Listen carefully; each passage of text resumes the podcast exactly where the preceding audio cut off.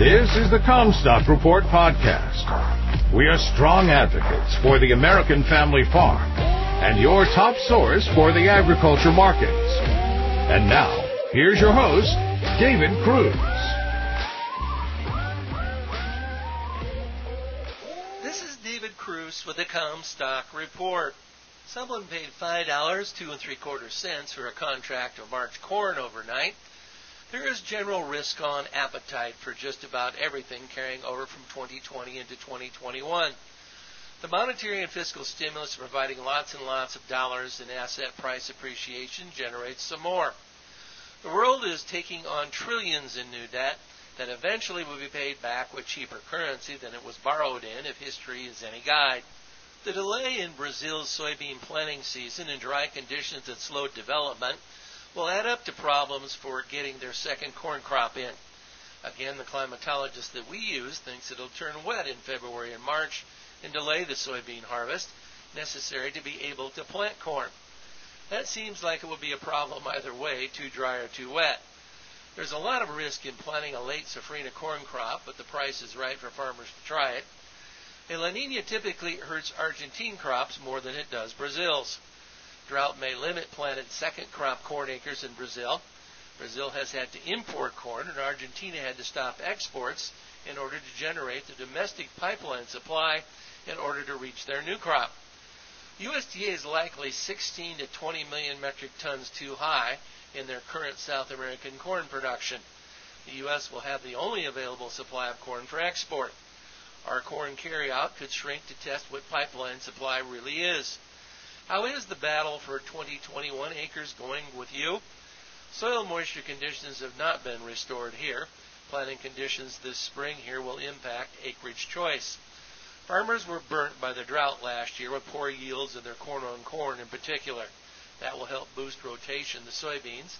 I'm planting more soybeans this year.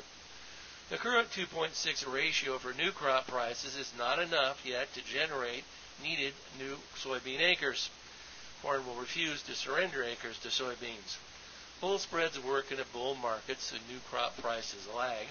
Farmers have sold most of their old crop, and their next mistake will be getting in too much of a hurry pricing new crop. There's too much fundamentally to play out yet. USDA has a lot of explaining to do in production and supply demand reports. We will have exhausted old crop stocks before next harvest, and frankly, the La Nina will likely impact weather here early season. The question is whether the La Nina extends into summer. We're just getting this ball rolling.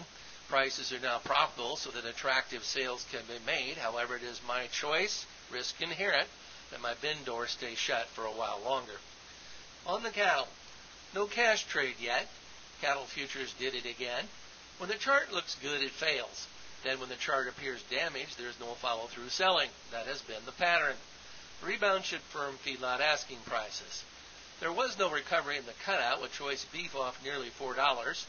The pandemic is still a problem to near term beef demand.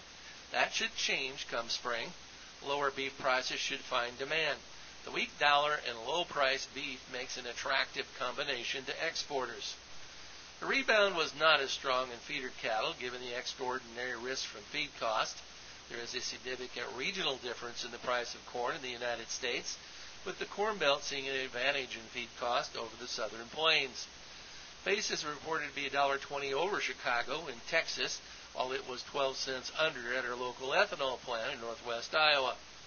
Those placing cattle in feed had better own the feed for them, or the risk is too high. There's not going to be a 1.702 billion bushel corn carryover in the United States as exports are ramped up to replace shrinking South American crops. 12 cents under may well be cheap cash corn. Corn is cheap by comparison of regional basis levels in the Corn Belt where most of the hogs are fed. The industry built the barns where the corn is, a smart move. They may import feed into the southeast U.S. later this year if they can find any better priced. High priced corn has historically resulted in high priced hogs, and we expect this time will be no different. I think that we have the makings of a major low on hog and pork markets numbers are what they are, and higher feed costs should bring weights down. As noted, packers are waiting to kill their own hogs, thinking that they will become more valuable. Yeah, we still have the rest of the pandemic to get through. After winter will come spring and new life for those that survive. You've been listening to the Commstock Report. For more information on marketing opportunities, contact us at Commstock.com or call 712-227-1110. For a more complete version of the Commstock Report with hedging strategies and trade recommendations, subscribe on our website at Commstock.com or reach out to one of our risk management specialists about how we can help you protect your profits.